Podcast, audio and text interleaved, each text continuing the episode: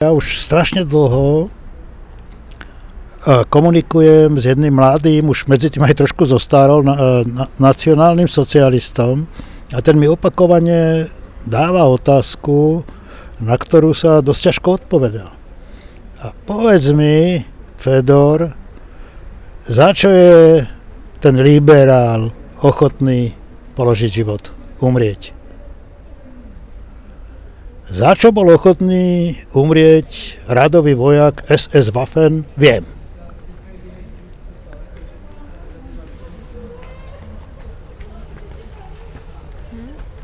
No, neviem, či ma niečo napadá. Ja si myslím, že byť liberál znamená mať e, otvorené oči a názory voči všetkému, čo ale zároveň znamená, že veľa vecí nám je jedno. Lebo si povieme, že ja som liberál, nech si každý robí, čo chce, ja to nebudem riešiť. Takže myslím si, že možno liberál je schopný umrieť len sám za seba. No tak ja som tomu, ja som tomu Matejovi odpovedal. Samozrejme som povedal, že ja som ochotný zomrieť za svoje deti a za svoju rodinu. Hej. A na to mi Matej odpísal a, a každé zvieratko je ochotné zomrieť za svoje deti. Takže tým si sa vôbec ako nevyčlenil z rodiny živých tvorov na tejto planete. Ja si ale myslím, že to nie je cieľ sa vyčleniť, veď to je úplne bežné že sme presne rovnakí ako sú zvieratá, máme veľmi podobné genetické zloženie, materiál a je to úplne normálne, je biologicky dané, že sme ochotní zomrieť za tých, ktorí sú s nami nejako pokrvne, možno nepokrvne spojení, ale teda to pokrvne je najsilnejší pud. Je to také isté ako pud seba zachoví alebo láska matky k svojmu dieťaťu, tak to isté je aj ochota položiť život za niekoho, kto je naša rodina. A my nechceme byť liberálom neznamená vyčleňovať sa a mať pocit, že je ten človek nad človek. Je úplne normálny, obyčajný človek. No vidíš, a ty si sociálny psycholog, si sociálny psycholog. A mňa, mňa, by, mňa by v tejto chvíli zaujímalo proste, ako vidíš, keď človek vykročí z toho svojho individuálneho ja a je ochotný obetovať sa, obetovať svoj život, obetovať veľa.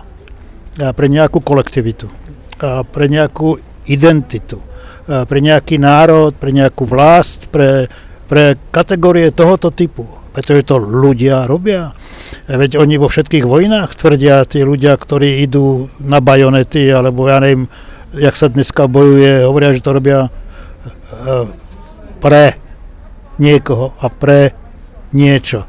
Čiže skúsme pokročiť tomu kolektívnemu zdieľaniu aj tohoto postoja k smrti.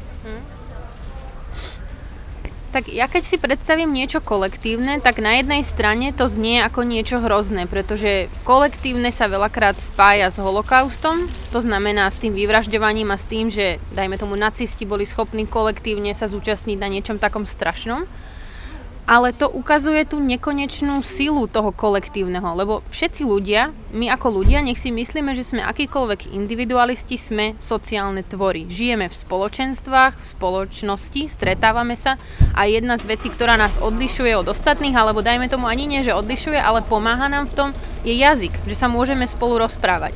A práve ten jazyk je niečo, čo je strašne silné v tom kolektívne a vždycky, keď sa nad tým zamyslíme, tak vlastne skupiny sú niečo, čo nám dokáže sprostredkovať veľmi silný emocionálny zážitok. Keď, sa, keď som sa rozprávala s ľuďmi, ktorí sa zúčastnili na Nežnej revolúcii alebo ju organizovali, tak väčšina z nich mi povedala, že to, čo tam zažili, bolo neuveriteľné, že to je ich najsilnejší zážitok veľakrát z celého života, lebo vidieť tam to nekonečné množstvo ľudí, ktorí zrazu boli dobrí, pozitívni, chceli sa o niečo deliť, chceli na niečom spolupracovať, bolo niečo absolútne neuveriteľné, čo nám nikdy nesprostredkuje žiadny internet ani nič iné, ale len to kolektívno. A nie vždy to môžeme zažiť na takomto leveli, že môžeme ísť na námestie a tam môžeme byť v nejakom momente takto silne emocionálne zasiahnutý, ale rovnako silný emocionálny zážitok môže mať človek, keď je súčasťou nejakej skupiny. A práve napríklad byť súčasťou nejakého národa môže v jednom okamihu znamenať nulu, absolútne nič a v nejakom môže znamenať úplne všetko. A vždy to závisí od situácie, od toho, či tí ľudia v tej skupine veria nejakému spoločnému cieľu, či ten človek, ktorý ich vedie alebo motivuje k nejakým veciam, je stelesnením toho, tej istej vízie a či to v tom momente dáva zmysel. Práve na tom fungujú všetky tieto skupinové kolektívne veci, že je to nekonečne úžasný pocit byť súčasťou niečoho takého veľkého a má to až takú silu, že to niekedy dokáže spôsobiť úžasné veci a niekedy to dokáže spôsobiť úplnú katastrofu. No vidíš. A, a, a ako je to teraz s tým rozumom a s racionalitou? A, a, a ťahá za kratší motus v súťaži s emocionalitou a s emóciami? Toto je asi jedna z najväčších otázok skupín a celej tej davovej psychológie. A Le Bon by bol povedal, že absolútne nie, pretože by bol povedal, že ľudia v dave strácajú rácio, prechádza sa k tým emóciám a veľakrát to spôsobuje až také zápaly, že ľudia rabujú, ničia a správajú sa katastrofálne. Na druhej strane z toho, odkiaľ ja prichádzam, tak sociálna psychológia v Anglicku začala tým, že si ľudia začali pokladať otázku, že čo ak to tak náhodou úplne nie je. Pretože Le Bon bol človek, ktorý bol z elity a na davy sa díval zo svojho balkóna. To znamená, že pochopiť dav pre ňo znamenalo aj to, že sa toho davu bojí, pretože ten dav ho môže úplne zlinčovať. No a tak si tí psychológovia povedali v Anglicku, že poďme teda do toho davu, poďme zistiť, čo ten dav vlastne robí. Sú to naozaj úplne šialení ľudia, ktorí tam stratia rozum a úplne prepadnú emóciám? A odpoveď je nie, až takto takto nefunguje, pretože takisto ako keď sa rozprávam s ľuďmi z Nežnej revolúcie, ktorí ju zažili, tak každý mi povie, že viete, ale ono to nebol taký ten dav, to neboli tí ľudia, ktorí rabovali bol to úžasný zážitok. V tom momente tam zrazu nebolo zlo, nekradlo sa a bolo to naozaj niečo veľmi silné.